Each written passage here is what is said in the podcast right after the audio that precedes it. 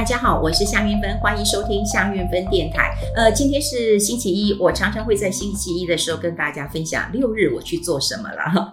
呃，六日我去做了两件很有趣的事情。呃，礼拜六呢，我去跑了一个红酒的。呃，马拉松了哈。那当然有人讲说，哎，马拉松只有呃国际赛事只有呃四十二 K 啊，四十二 K 以下的都不能叫马拉松。可是它就叫红酒马拉松嘛哈。好，所以我们不用那么严格。那当然现在为了要推广这个嗯呃跑步的一个运动啊，所以其实有一些像什么欢乐马或者是半马或者是。呃，这个全马哈，大概都有人这样的一个称呼啦。好，总之我去礼拜六，我去参加了一个红酒的马拉松，是不是光听名字就觉得非常的呃好玩有趣呢？的确是啊，他在呃这个呃路跑的过程当中，那么他有提供酒了哈，因为他一开始你去呃这个登呃这个报道的时候，他就会呃给你个杯子啊，这个杯子呢。在呃不同的路跑，通常也会给你一个塑胶杯。那这个塑胶杯呢，其实是让你呃沿途补给就喝水用的哈。那塑胶杯有些是折叠的，就是环保嘛，不要用太多的纸杯。那它提供给你的是啊、呃、一个塑胶的这个酒杯，我觉得还蛮漂亮的哈。那我们就把这个酒杯，有人拎着，有人就是挂着。像我也有系个腰腰腰包小腰包，它刚好是松紧带的，所以我就把它卡在呃我的这个。呃，肚子那里哈，就是腰部这里了哈。那你跑一跑之后，大概跑到三公里的时候，呃，它有补水，那你就可以喝一杯。那因为它有一些限制了，因为它不能够在你激烈运动的时候让你喝很多的酒，所以说实在就是意思意思了哈。那总共可以喝五杯酒，也就是在沿途了哈。那因为我们是跑十 K 的啊，所以呃，三公里、五公里跟折返的时候都可以让你喝。所以嗯，三公里一个，五公里一个嘛，然后你再折返的时候一样，哈，你在折返的时候三公里还有，那后来完赛里也还有的喝，就是总共大概可以喝到呃五杯的酒。那当然他会提供红酒跟呃白酒，然后喝的不多啊。那当然旁边也有水了哈。那我们是跑那个呃，大家还记得儿童乐园吗？哈，这个我们可能小时候印象都有带孩子去，那他现在已经嗯、呃、这个都没有了哈，除了一个嗯。呃旧旧的一个呃，这个旋转木马以外哦，都没有了，就很多的这个草地。那我们是呃沿着呃圆山、呃、这样跑哈。那我觉得沿途还有嗯、很很多团体也在那边办活动啊。那呃红酒马拉松说实在的，呃我感受到的是一群嗯、就是我觉得是年轻人哈，年轻人他可能是创业了，因为他们办了四。呃，四年了，哈，办了四年。我一个朋友是参加了四年，所以他们鼓励我说支持一下。通常他们好像是每一周都会在大安森林公园。一来，当然他觉得是推广喝红酒，所以他说你跑一圈可以喝一杯，好用呃。就是运动，因为大家都觉得喝酒不好嘛，对不对？喝酒会伤身。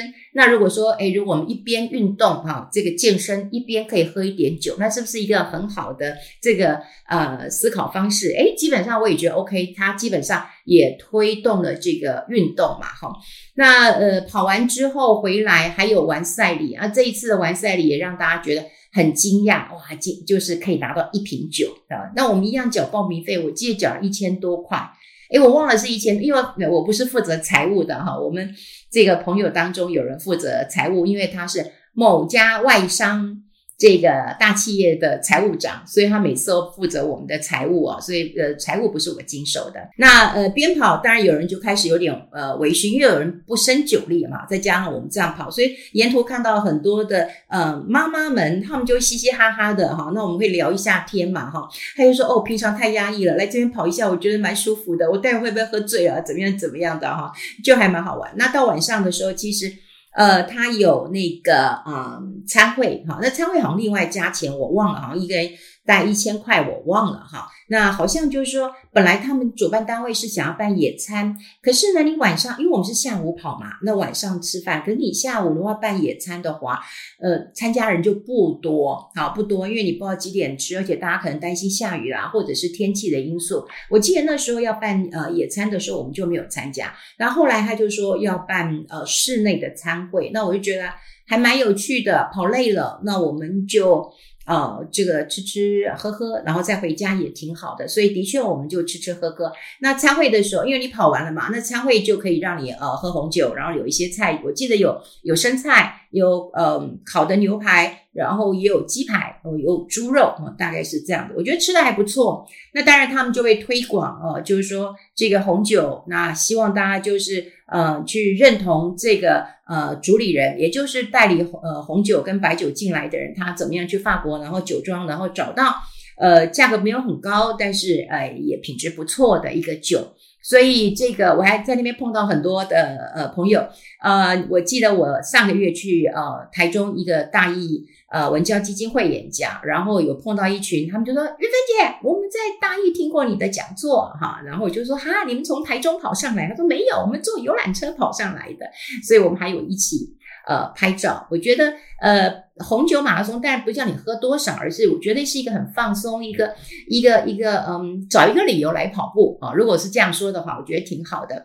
呃，那呃，跑完之后实在有点累，因为我跑十 K，大概我我已经我现在已经能够感受到。呃，跑步不会呃那么喘了。我我已经在找到一个模式，就是你的呼吸跟你的脚步是互相配合的。所以其实有一段大概五六公里的时候，其实我跑得非常的舒服，我不会很喘的。所以我的教练跟我说：“哎，这个姐，你已经进入一个阶段了哈，因为刚开始你都气喘吁吁，在这个时候你很容易又放弃了。可是我就还没有放弃，所以我跑到现在的时候，坦白讲，我觉得是还蛮愉快的。”好，这是礼拜六，呃，我去参加红酒马拉松，我觉得蛮特别的哈。就是大家如果有机会，我觉得也可以支持这些年轻人。第二，我觉得他们很用心啊，就是他们的衣服其实是有经过设计的，是好看的，是是透气的哈。但那当然，我呃，如果你们有看我脸书，就知道我跟我的呃队队友们都穿不一样的衣服啊，我觉得很奇怪，因为他们都跟我讲说衣服带着，好，然后穿自己的衣服跑。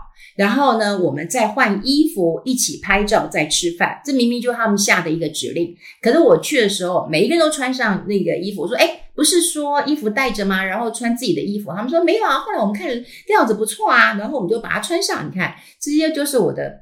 这些好朋友们，因为大家都是那种高阶主管或者是老板哈，就是自己说了算哈，也不用管别人的意见。好，总之让我抱怨他们一下了哈，就这样。那他们的衣服材质不错，杯子也不错，然后送了完赛完赛礼是一条毛巾，还有一个嗯这个一瓶酒。我觉得大家对他的口那评价就就还蛮高的。那我要讲就是。呃，其实，在我们那边，呃，在呃礼拜六的时候，还有另外一个耶诞什么，呃，耶诞的庆祝耶诞的一个公益慈善的路跑。那他们跑三 K 跟五 K，那他当然衣服颜色跟我们是不一样，可是我们有一个点，哈，是。呃，就是供水站是一样的，不过他们在比较前面，我们在后面。可是大家都知道，就是我们跑得很累，需要喝水或者是喝舒跑的时候呢，我们就会拿起水来喝了，因为我们也搞不清楚到底是谁。他们说你不能喝，你们要进去喝。那我会觉得说，哎，奶。真是不会做人。如果说，哎，可以喝，可以喝。那、你们如果想要多喝一点，你就往里面，因为你们是在，你们喝错了啊，你们你们的单位在里面，我觉得也 OK。可是总之就是非常，呃，年轻人就是你们喝错了，你们不要喝这边，你们喝里面的啊，就是有点蛮大声的。呃，说着也不像呵斥了哈，我坦白讲也不算呵斥，但蛮大声的。那后来你知道，等我们休息了一下，我们医院那边有我们的这边有提供一点香蕉饼干跟一点点酒嘛哈。那我们吃完要回头的时候，你知道吗？他们就把这个水一杯一杯一杯一杯的倒掉，也就是他们活动已经结束了，他们必须要收掉了哈。那我会觉得就是说，那如果你你刚刚我们一冲进来，大家每个人都很渴很很热，你给大家喝掉了以后，其实你也不用再。呃，举手之劳，你就把它倒掉嘛，好，所以嗯，这也就是我小小的一个观察。呃，礼拜天呢，我去哪里？我去姜子寮瀑布，它就在汐止。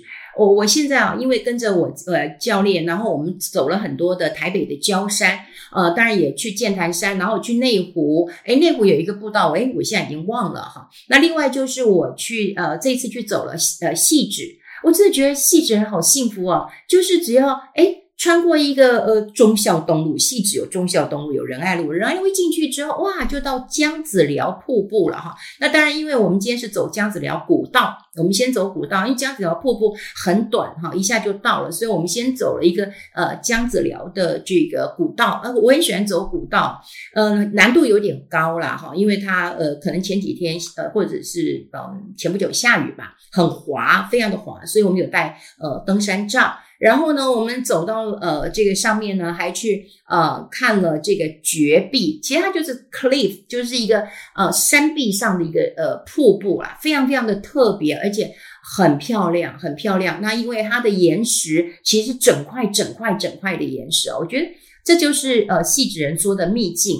我很好奇，是人不多，人真的不多哈。那我们呃大概呃就是边走啦，边看看呃生物，然后还有一只老黑狗啊，就是白咖陪着我们这样走，还走得蛮愉快的。然后呢，我们下来又在呃加码去了秀峰瀑布，好，所以我们去姜子寮呃瀑布走了古道，然后去一个轮尾山吗？哈，对对对，呃，大概一一趟走下来，大概也走了七八公里了哈。呃，但你想想看。哇！我前一天跑跑十公里，我隔天又走七八公里，我简直是快累死了。好，不过我觉得，呃，身体其实是有记忆的。呃，我我记得一定跟大家讲，就是说我从日本回来有个很大的改变啊，也就是说，我看到日本人虽然是高龄化社会，可他们都强迫他们自己走路，所以我回来之后，其实我有点强迫症了。我这个强迫症，就以前我都会觉得，哎，运动适度就好，但是我现在会比适度再强一点点，好，再强一点点。我觉得让自己勉强一点点，但不能太累啊。但你要觉得有点累了。我不想再走了，我觉得这是可以的，因为我觉得身体其实是会记忆的哈。好，这个是六日跟大家来做一个呃分享。那礼拜一呢，我想其实很多人很关注一件事情，就像最近我的朋友都告诉我说，哎，那个韵芬姐啊，这怎么办呢？你们那附近啊，你们那呃有一个医院呢、可能呃不能够得到什么优良医院呐、然后换另外一家医院，你有什么看法？然后他说爸妈都在那边看病啊，你有什么看法？那我就跟他说，其实这个。我有就我的观点来来讲，我觉得我不是那么重视啊。说实在，我们的卫福部或主管机关要衡量一家医院，各位你想想看，他是用什么来衡量？他会衡量说，哎，医术好不好吗？他怎么样衡量这个 KPI？就政府，我这个我不知道，因为我不是卫福部的，我只是分享。有时候像我讲新闻或者我看我的观点，我就分享而已哈。也就是说，如果今天我是一个政府官员，我要评定哪一家医院说哦可以升格为优个优良医院、一等医院或什么医院，那台湾当然就只有教学医院，就荣总跟台大嘛哈。那如果说其他的医院，最近大家都在讲说哦谁要升等啊升格啊啊变优良医院了，那关键点就是说。嗯，他当然不会衡量，我我不晓得，就是说医生的 KPI 了哈。你说穷乡僻野，这也有好医生呐哈。这好医生跟坏医生，你要怎么评估呢？这病人评估其实最直接的哈。那我觉得有两点，我觉得很重要。第一个，一定是政府的政策，你有没有乖乖听话去执行？这我想，我如果今天是主管机关的话，我要评量这些医院，我一定要找个听话的嘛，或你们乖的嘛，就像老师接。我要这个选拔学生，我是不是要觉得对你够优秀，但你要够听话吧？是不是？所以是不是在呃疫情期间，你有没有配合？你有没有开出病房？你有没有符合我的要求？我我觉得这一点哈。那另外一点当然就是哦，看可能看这家医院，比方说管理或者是呃数位化，因为现在这就变成一个一个一个很。很嗯标准的要求，就是数位化怎么样怎么样。就像我过去也听过，就是怎么样评估一个学校呢？他们就说哦，数位化程度，或是呃这个运用电脑的程度。结果很多老师跟我抱怨说，拜托这个评估点是累死老师的，并并没有减轻，因为教育部可能认为说哦，我是减轻教师的一个一个一个一个。啊、呃，这个压力啊，或者他的时间啊、我们数位化，可是，在数位化的过程当中，其实是帮老师添麻烦的哈。那当然呢，医院的这个数位化就跟管理有关，所以我后来是跟我的朋友讲说，其实爸妈如果习惯了啊，看哪个医生了哈，其实他们跟医生之间有个信赖关系，你就继续看就好了，也不用太大的一个啊、嗯、担心了哈。所以呃，我不知道，可能这个礼拜可能就会公布了哈。那公布出来又怎样？我们要去挤那个医院嘛？哈，其实。未必嘛，哈，未必嘛，找到好的医生，这是很重要。就像说，我们讲说，哎，我们啊，保险你要买哪一家的保险？是得奖最多的吗？最大的吗？或者是最大财团的吗？又或者是说，哎，这个保险的经纪人他很他很为你着想，他他能够。帮你设计出来符合你家庭的一个保单，或者是说他会在你嗯家庭任务改变的时候，他会提醒你。好，比方说啊，你生了小孩了，那你是不是应该保单一些提诊啊？提呃就是检查一下。又或者说哦，你你其实小孩长大了，那你的呃寿险其实不用这么高了，那你要不要考虑一些什么什么的？你懂我意思吗？就是说你你还是要找医生还是最重要的哈，就是说。呃，你找的呃保险也是要找这个好的哈、这个保险呃经纪人啊。好，那另外就是在投资市场当中，我也要跟大家呃分享一下，因为说实在，过了感恩节之后，我记得是十一月二十三号是感感恩节嘛哈，那那天礼拜四是感恩节。那过了感恩节之后，其实敏感的投资人都会知道一件事情，就是过了感恩节之后，其实呢，这个是就是就是要放假哈。那你说没这么快，其实差不多啊，因为十二月。其实都是美国这些呃共同基金经理人啊，或者有一些大户啊，都放假了啊，所以有人讲说，这根本就是美股的一个空窗时期啊，就很空窗了，没没什么事情或放假了，甚至还有人说它是个垃圾的时间了哈。那美股涨这么多了，那很多人也很担心啊。不过一样是思考的问题啊，也就是说，美债这一波的殖利率是下滑的，那你十年期的债券殖利率其实五五趴跌到四点四。啊，这跌幅很大哦。如果你算这个跌幅很大哦，这个回跌这个十趴左右，这个这个幅度其实是很大的。可是说实在的，美债如果还有四点四趴的一个一个利率，这还是有有有有有，就是有有吸引力的哈，有吸引力的。不过我在这边也要提醒大家一下，也就是说，大家看到。这个美债殖利率的一个上上下下之后啊，你千万不要忽略一件事情啊，也就是在国外的分析师他们都知道哈，就是只要联准会停止升息之后，你觉得美债会涨得多还是美股涨得多？美股，美股，好，当然呢，就是在啊升息到顶要降息的时候，大家都知道降息的时候那个债券价格会跳上来，所以我们讲它会有一个甜蜜点。啊、如果你这样子的话，你可能会赚到价差。可是说实在，你买债券赚赚价差，这真的不是一般散户可以做，也不是小户可以做，也不是散户可以做。那大概就是机构法人大户可以做。那你说，如果你今天是散户了，你要思考的其实就是，如果好在联准会停止升息之后一年，这过去的一个常规了，通常美股那个那个那个就是涨的一个速度哦。会有两倍之多啊，就就不是两倍，是两位数字，好，两位数字之多哈，也就是哎，它它不是涨涨三趴五趴，可能涨十趴，是两位数字啊，所以你就知道了。那你要你要考虑哪一个啊？如果你是散户，你当然就是股会优于债的啊，会优于债。但你钱多一个爆炸的时候，你当然要多一些这个呃债券了哈。那另外就是有有呃，当然后来那天哦，我跟朱老师在开玩笑。他他每次都告诉我说：“玉芬姐，你有没有觉得呃，台湾投资人都不太喜欢呃赚钱啊？呃，就听别人报一个名牌，嗯呃，呃，就是哪一个呃这个这个呃比较呃耳熟能详的一个嗯、呃、ETF，然后呢，诶赚一点就好了。”他说：“可是台股基金赚更多，为什么大家呃不去赚呢？”我就这这就是哈，我我举一个。后来朱老师一直不不不能不能够理解我讲的，我后来我就举一个例例子哦，就是说，如果这个东西啊，我们讲，但当然偷窃是不好的行为，我只是举例让你知道。诶，如果说有个地方，诶，我去捡了一捡了一块钱，或捡了一百块啊，讲一块钱没人要听了哈，呃，捡了一百块，你就觉得哇，够了够了，这是我捡来的嘛，对不对？好，那可是你想想看，你捡来的钱，你多少五十一百，你都说是多的。可是你有没有想到赚的时候，你就会觉得拜托，我一个小时也不止一百块钱，我为什么要去赚这个钱？那你有没有想过，就是如果你是花时间、花了这个呃脑袋的、花了体力，你去赚钱，你就会觉得我值这么多钱。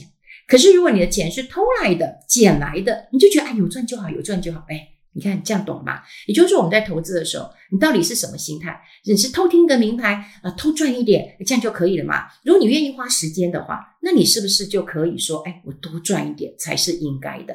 好，我今天大概就是从嗯一些观念或有一些想法跟大家来做一个分享。那么在礼拜一的嗯今天，希望大家不要不录了，不要不录了，好好去留意一下身边的事情了。今天跟大家分享在这边，我们下次再见，拜拜。